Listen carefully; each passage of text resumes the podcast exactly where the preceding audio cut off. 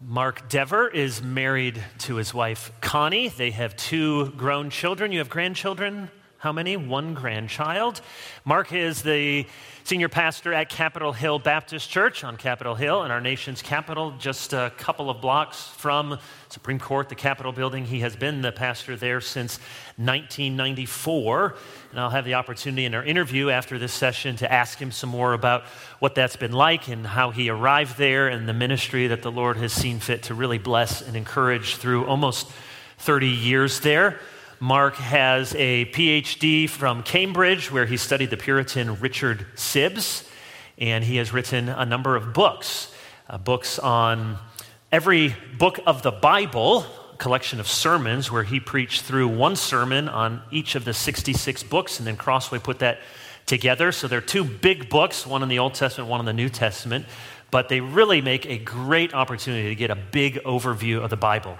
Uh, in addition, books on the, what is a healthy church, Nine Marks of the Church. He has started this ministry, Nine Marks, which uh, commend to you, and you can use it with your Presbyterian discretion for the many things that we love and for the some things that we would disagree on. But it is a wonderful ministry, and I benefit from it often. And most of all, I am grateful to Mark because he is a friend. I won't take any more time away from his sermon to tell some of the very funny stories of becoming Mark's friend. But I hope you all have a friend somewhere in your life like Mark who can both give you much better encouragement than you deserve and will also put you in your place. So thank you, Mark, for being my friend for many years and for coming to be with us. Thank you, Kevin. Thank you, Thank you for the lovely introduction. Yes. And it's good to be with you, friends. Thank you for coming out on a Saturday night when you have uh, before you to tomorrow, the Lord's Day, more attendance at church, and yet here you are on a Saturday night. If salvation could be earned by virtue, perhaps, well, anyway. Um, what we're going to think of in our time together, Lord willing, today and tomorrow is uh, marks of a healthy church. And one of them that I want us to begin with tonight is the idea of conversion, or, said more abstractly, the distinction of the church from the world. You know, you may not have thought of this before, but if you look at the history of evangelical Christianity in America, uh, very often theological liberalism has first come into our churches through evangelism. Not that evangelism is bad, evangelism is good, evangelism is necessary. But evangelism is the time when we as Christians speak to the world, explaining who Jesus is and what he's come to do, and how we say things, specifically if we're trying to say things in order to make sense to the world, or is it to be attractive to the world, can begin to play with what we're actually saying our message is. So, one of the things that we as Christians need to do in our churches is to make sure that we have a clear idea of the way God calls us to be different. Now, more largely, we could talk about holiness, but particularly, I want us to think about one particular aspect, which is a biblical idea of conversion. Because I think today, perhaps as never before in our culture, a biblical faithfulness must entail faithfulness in this idea of understanding conversion and of teaching it and exemplifying it in our churches. And part of what that means is we have to be okay with being called to be exclusive. I'll unpack that as I talk for a little bit here. What I want to do is first confirm that we're thinking the same biblical thoughts about conversion. And then after I've done that, I want to see particularly about a common mindset that I see in evangelicals and what our understanding of conversion should say to that mindset. Let me begin with an illustration from an autobiography by Langston Hughes, the famous writer of the Harlem Renaissance. He writes about his own upbringing in African American churches. I quote, I was saved from sin when I was going on 13, but not really saved. It happened like this there was a big revival at my Auntie Reed's church, Every night for weeks there had been much preaching, singing, praying, and shouting. Finally, all the young people had gone to the altar and were saved, but one boy and me. He was a rounder's son named Wesley. Wesley and I were surrounded by sisters and deacons praying. It was very hot in the church and getting late now. Finally, Wesley said to me in a whisper, I'm tired of sitting here. Let's get up and be saved. So he got up and was saved. And I was left all alone on the mourner's bench. My aunt came and knelt at my knees and cried while prayers and songs swirled all around me in the little church. The whole congregation prayed for me alone in a mighty wail of moans. God had not struck Wesley dead for taking his name in vain or for lying in the temple. So I decided that maybe to save further trouble, I'd better lie too and say that Jesus had come and get up and be saved. So I got up, and suddenly the whole room broke into a sea of shouting as they saw me rise. I couldn't bear to tell my aunt that I had lied, that I had deceived everybody in the church, that I hadn't seen Jesus, and that now I didn't believe there was a Jesus anymore. Friends, honestly, for many people today, such hypocrisy is less of a problem than the actual idea of conversion itself. For many people in the 21st century, even speaking of conversion doesn't seem very civil. In fact, to some, it seems rude to the point of intolerance. And to others, it just honestly seems scary. What's going on? Well, people today are skeptical that anyone can really change. Politicians, lawyers, preachers, professors, reporters, lobbyists, even Presbyterians. I mean, all have their predetermined vices, don't they?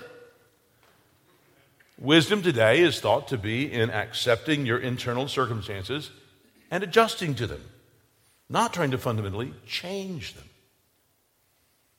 What is it Freud wrote? It is through love and work that we exchange crippling emotional conflict for ordinary unhappiness. The idea is that the die is cast, our lot is fixed, our personality is assigned, and except for some terrible trauma, the assumption is that the leper does not change his spots, the anxious person, his personality, the insecure person, their psyche, and that's the way it is. And maturity comes from facing up to the truth of that and resigning yourself to it. And the suggestion that you can change is regarded with serious suspicion. Any such suggestion is taken to be a potentially sinister tool of manipulation in the hands of those who would coerce you into conformity with their standards by cultivating in you self hatred, loathing of some characteristic of yourself and your own person, whether that would be of your sexual desires or your vocational ambitions or your ethical standards or your religious beliefs. We are who we are, we're taught and we should be proud of it. But, friends, for all of the uncertainty and even suspicion, even about the possibility of change, people do have a deep longing for change. There's no doubt about it. There's surely a restlessness with the slings and arrows of outrageous fortunes. And if the truth were known, a dissatisfaction with ourselves that is as widespread as it is deep seated. We today are not content. And so we, we rearrange the furniture, we, we paint the hallway, we buy some new clothes. If it gets worse, we wonder if changing where we live wouldn't be helpful. We, we work to have flexible hours at work, or we start working more remotely. And if we think it possible, we might even work to change our job. But sometimes we might even long for changing our spouse. Today, even those more traditionally fixed boundaries of gender and life itself are transgressed in a vain attempt to find satisfaction, to meet the deep lack of satisfaction that we find in our own situations. And yet, as work conditions and jobs and marriages and families and even gender and death uh, become subject to our own choices, too many people seem to find themselves defeated, trapped, hopeless. Again and again, Christians do hold out hope of a different, better, more humane life to the non Christians around us. There does seem to be something, even to non Christians, that's going on with these Christians. Do you remember how Paul wrote of it in one of his letters? He refers to the conversion of the Thessalonians in 1 Thessalonians chapter 1 verse 8. Therefore we do not need to say anything about it for they themselves report what kind of reception you gave us. They tell how you turned to God from idols to serve the living and true God and to wait for his Son from heaven, whom he raised from the dead, Jesus, who rescues us from the coming wrath. So after Paul left Thessalonica, the conversions there had produced such obvious changes and had caused such a stir that Paul had continued to hear about it wherever he went. The news traveled faster than he did. The, the reception that the Thessalonians had given to Paul and his gospel uh, spelled out in verses 9 and 10. You see there, 1 Thessalonians chapter 1, verses 9 and 10. They turned to God from idols to serve the living and true God and to wait for his Son from heaven. So, just as we see in 1 Thessalonians 1, verse 3. So, here in these verses, we have another fine epitome of saving faith. So, true conversion will always involve turning in faith to the true God from the false ones that we set up. True conversion will always involve us in serving God in love and serving those around us as well for His glory. And true conversion will always involve realizing that the final answers don't come here, but that we await the coming justice of Jesus. The Thessalonians had just such a conversion. It had been confirmed to Paul as it had been gossiped about all over the place. So, conversion is an idea that's not just in the New Testament, it's in the Old Testament as well. It's, it's basically the idea in the Bible of turning. And when it's used positively, it means turning to God. A person who turns is said to be converted or is a convert. Various people in the New Testament are called converted to Christ. In many ways, the book of Acts is a series of conversions. Uh, Pentecost's thousands, Paul, Cornelius, Lydia, the Philippian jailer, so many more we could name. So, what exactly is conversion? Uh, most simply, it's the act of turning from sin, what the Bible calls repentance, and turning to Christ in faith. So in Acts 20 21, Paul summarizes his preaching to the Ephesians I have declared to both Jews and Greeks that they must turn to God in repentance and have faith in our Lord Jesus. So, conversion is the translation of man from the state of wrath and sin to the state of grace and faith.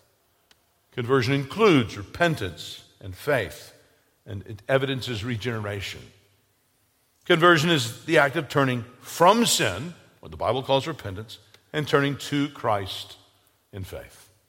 Christian conversion has continued to create provocation and hope giving anomalies to people all around us. Uh, Christians were not unique in defending slavery. Many Americans defended slavery, but they were in the lead in ending slavery. Christians have been the ones who have pioneered education and care for the poor, the rights of women and minorities. Albert Einstein noticed in Nazi Germany that almost all the scientists and researchers and professors that he admired all submitted to the Nazi tyranny. Quote, only among groups of pedestrian people who were unexciting members of their unexciting churches did Einstein find heroic rebuttal of Nazi doctrine and practice. As a result, he wrote of the church, That which I had hitherto despised, now I wholeheartedly came to honor and admire. I remember when I lived in England for a number of years, I had a good friend, uh, an atheist, who was moving to Scotland. And I was at a going away party for him. And when I talked to him about what he was going to do when he got there, he said the first thing he'd be doing would be looking up a good church. And I was surprised and I asked him why. And he said that he always did that when he moved someplace because Christians are such great people. Well, friends, that's a, that's a real testimony left in that man's life. Now, admitting that Christians are far from perfect, what's going on both with the distinctive character of Christians and particularly with the claims standing behind it that they've been converted, changed? Is conversion simply the breaking in on the conscious mind of connections long growing in the subconscious, as William James thought?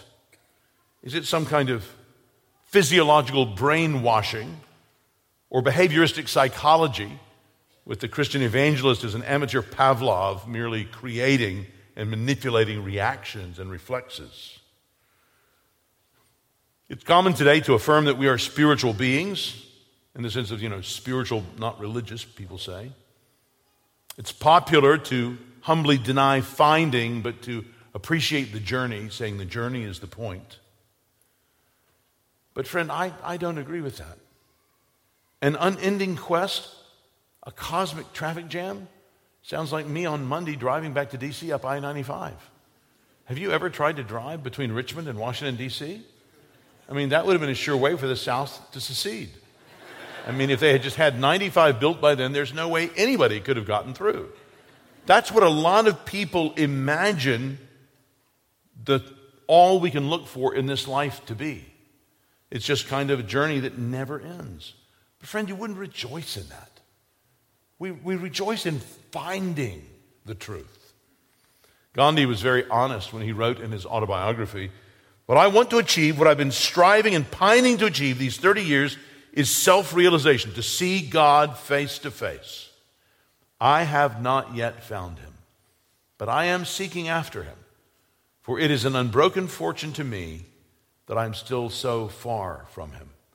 I have not seen him, neither have I known him. That's Gandhi's own confession in his autobiography. Well, as Christians, we believe that there are countless people throughout history who have come to know God. And we understand that conversion is a miracle that brings us to do what Gandhi said he never did to know God.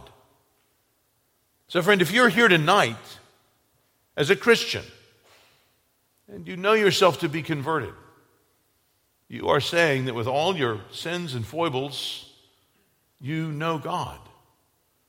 And God knows you which is an extraordinary claim to make. But that's what, that's what we're talking about. That's what we mean when we talk about becoming a Christian or coming to know God. And that's what we want to be very clear about in our churches. Let me make three simple statements about how conversion happens and see if you're clear about this in your own church. One, we're called to repent of our sins and believe in Christ. We're called to repent of our sins and believe in Christ.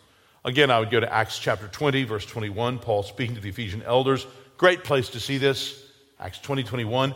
I have declared to both Jews and Greeks that they must turn to God in repentance and have faith in our Lord Jesus Christ.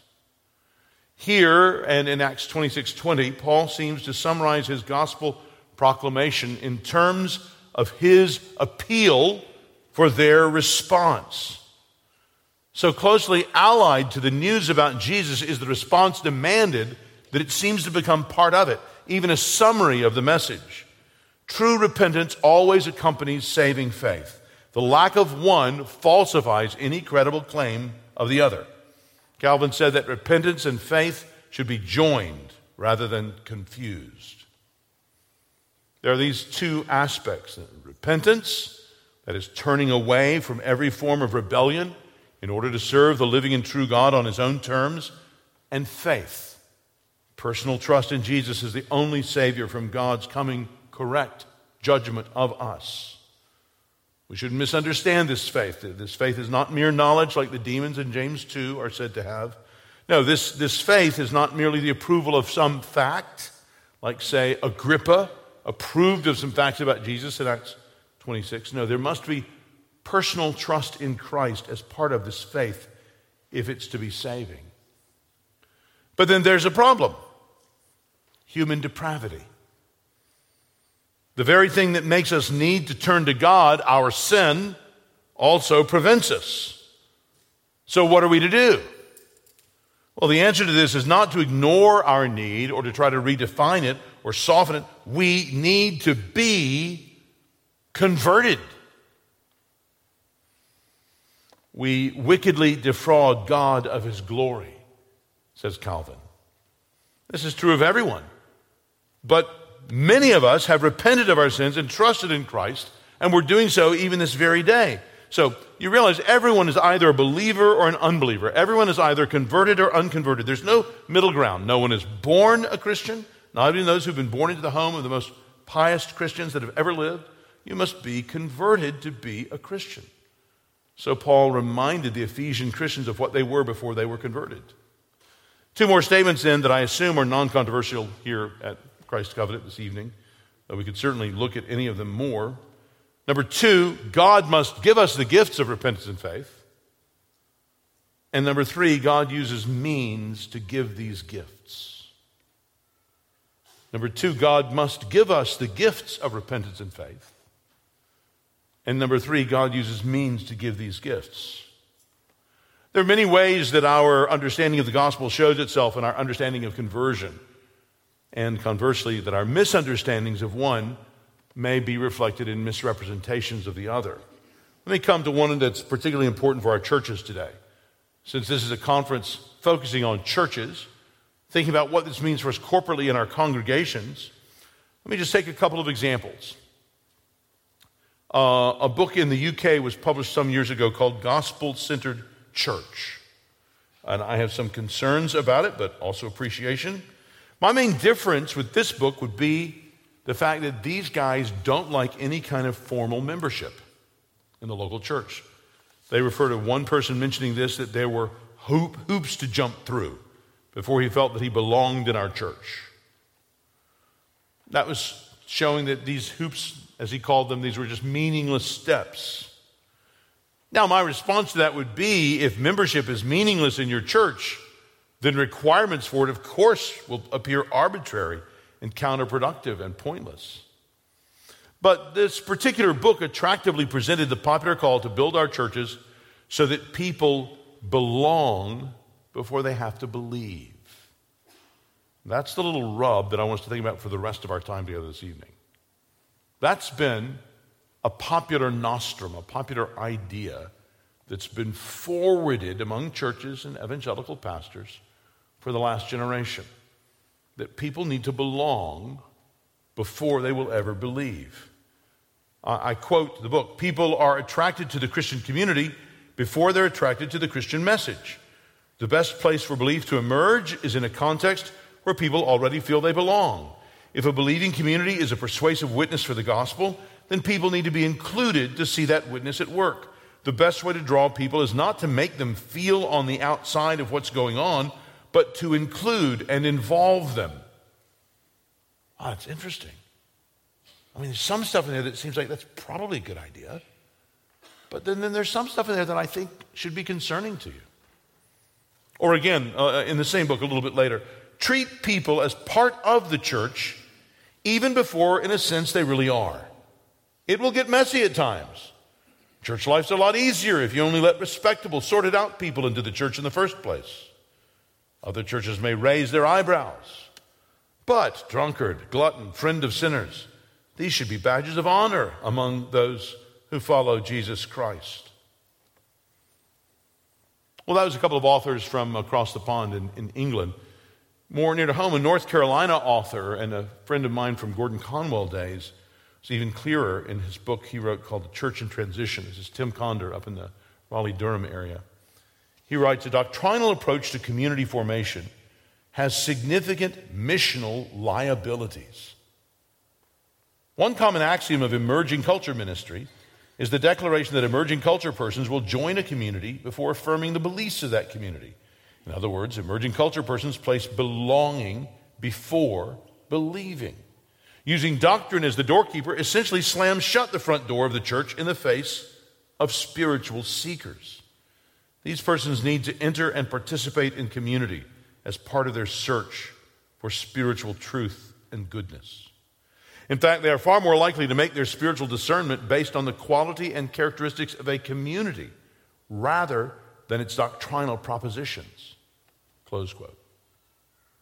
I appreciate what Tim is saying, but I also question his assumptions of the necessary tension and even opposition between believing being foundational to a community over against people feeling loved and in some profound sense even accepted or belonging in a community. Let me suggest a different way to come at this. If Jesus Christ came to save sinners, and if people must, as Jesus said, realize that they're sick before they see their need of the doctor, then don't people have to be aware of some doctrine? God's right wrath against us for our sins before they understand the one who creates our community, Jesus Christ, and how he does it by his work on the cross. I think that one way we can help each other in a church is by having what you could call high expectations for each other as people who claim to be converted. And by high expectations, I simply mean that if you're a member of our church, we will treat you like you're converted. Uh, we'll assume that you increasingly love God and hate sin, and that if you live accordingly, that you'll want us to help you do that. Now, many churches compromise at just this point in order to gain a sudden influx of members. But by so doing, they usually doom themselves to losing the gospel and finally to extinction. So, here's a prediction I'll make.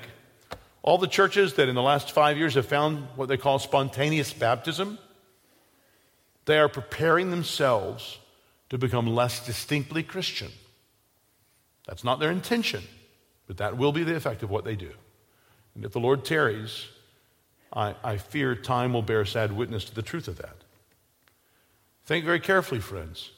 Taking unconverted persons into communing membership in a Christian church will inevitably tend to obscure the gospel. If the gospel is downplayed or confused, the very lifeblood of the church is cut off, and the church increasingly loses any distinction from the unbelieving world. And if the salt loses its saltiness, it is good for nothing. And this raises the interesting question, very practically how apparently exclusive should our churches be? How apparently exclusive? Should our church calibrate our times of meeting, the length of our sermons, the style of our music, to what the unbelievers that we want to reach desire?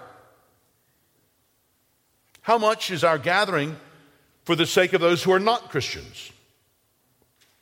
Do we understand our meetings in our church fundamentally on the Lord's Day, fundamentally or mainly in terms of evangelism to non Christians? The moment you become a Christian, this church stops being about you. Or are they fundamentally for building up our congregation and the members of Christ in it?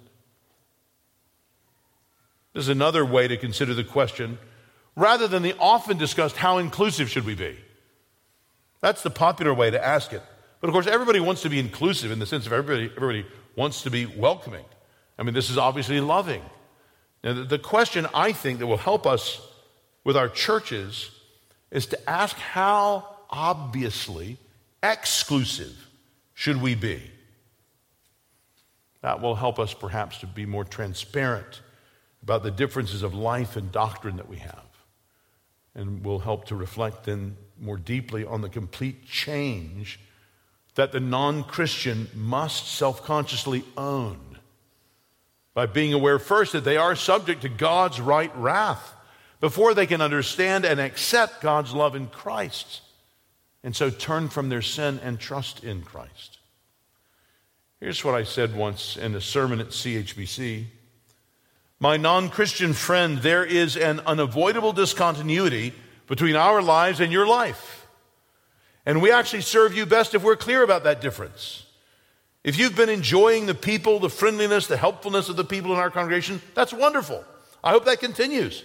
And the good news I have for you in this is that there is even more to all this than you've experienced. Friend, if you're here tonight and you're not a Christian, I'm impressed that you're at church on a Saturday night. You're very welcome. Anytime Christ Covenant has a service here on Saturday nights, I predict you are welcome. So come anytime. But do understand clearly what the message of this church is that you are not by nature in a good relationship with God.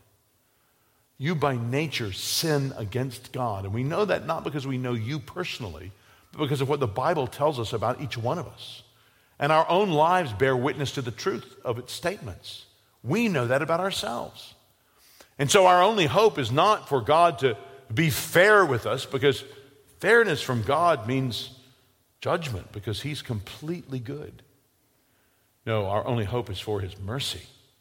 And that's what He's shown us in Christ The whole story of Jesus Christ is that God sent his only Son uh, to become a man, to live a f- truly human life, and perfectly rely on his heavenly Father, conforming his will to his Father's will, living in complete dependence upon him, living the life, frankly, that you and I should have lived but haven't. And then he died on the cross as a substitute in the place of all those who had ever turned from their sin and trusted him. God raised him from the dead and he ascended to heaven, presented his sacrifice to his heavenly Father, who accepted it, and his reign began as the promised anointed king. And he calls all of us to turn from our sins and to trust in him, and so give us forgiveness and adoption with God as his very own beloved children. Friend, that is what God calls you to in the gospel. That's what you want to understand more of what that could mean in your own life, even tonight. Friends, I think this all raises some questions about the idea of belonging before believing. Yes, we want to be kind and polite to visitors, of course we do.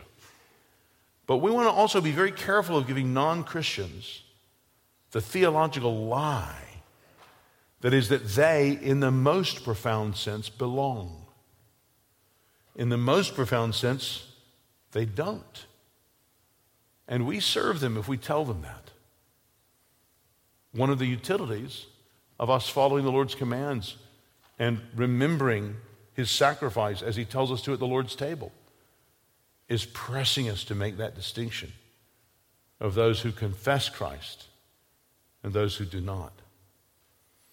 Of course, in our churches, we can and should be deliberately inclusive of professing Christians and non Christians in some senses and yet we are also deliberately and openly exclusive in another sense. We should show them there is something more beyond just this horizontal community or a vague sense of God's presence in our congregation's life.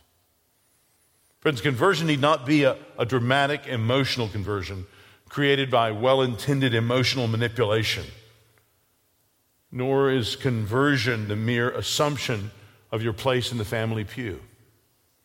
Rather, Christian conversion is a self conscious owning of our own sin and of our resolve to repent and trust in Christ. Clarity on this point is essential for Christian faith and life and for Christian churches. Much more could be said about the implications for preaching, for pastoral care, for evangelism, but I think Kevin and I are going to talk for a few minutes now, so we can maybe cover some of that. I pray that God will make this church and all the churches represented here clear on the wonderful call that we give in the name of Christ to every person to turn from their sins and trust in Christ, to be born again, to be converted. Let me lead us in prayer. Lord, we pray that you would make this congregation clear in understanding and presenting your gospel. We pray that you would convict us of our sins and that you would show us the truth in Christ and give us great hope in him. Make this church and all the churches represented here lighthouses for your gospel in this city. We pray in Jesus' name. Amen.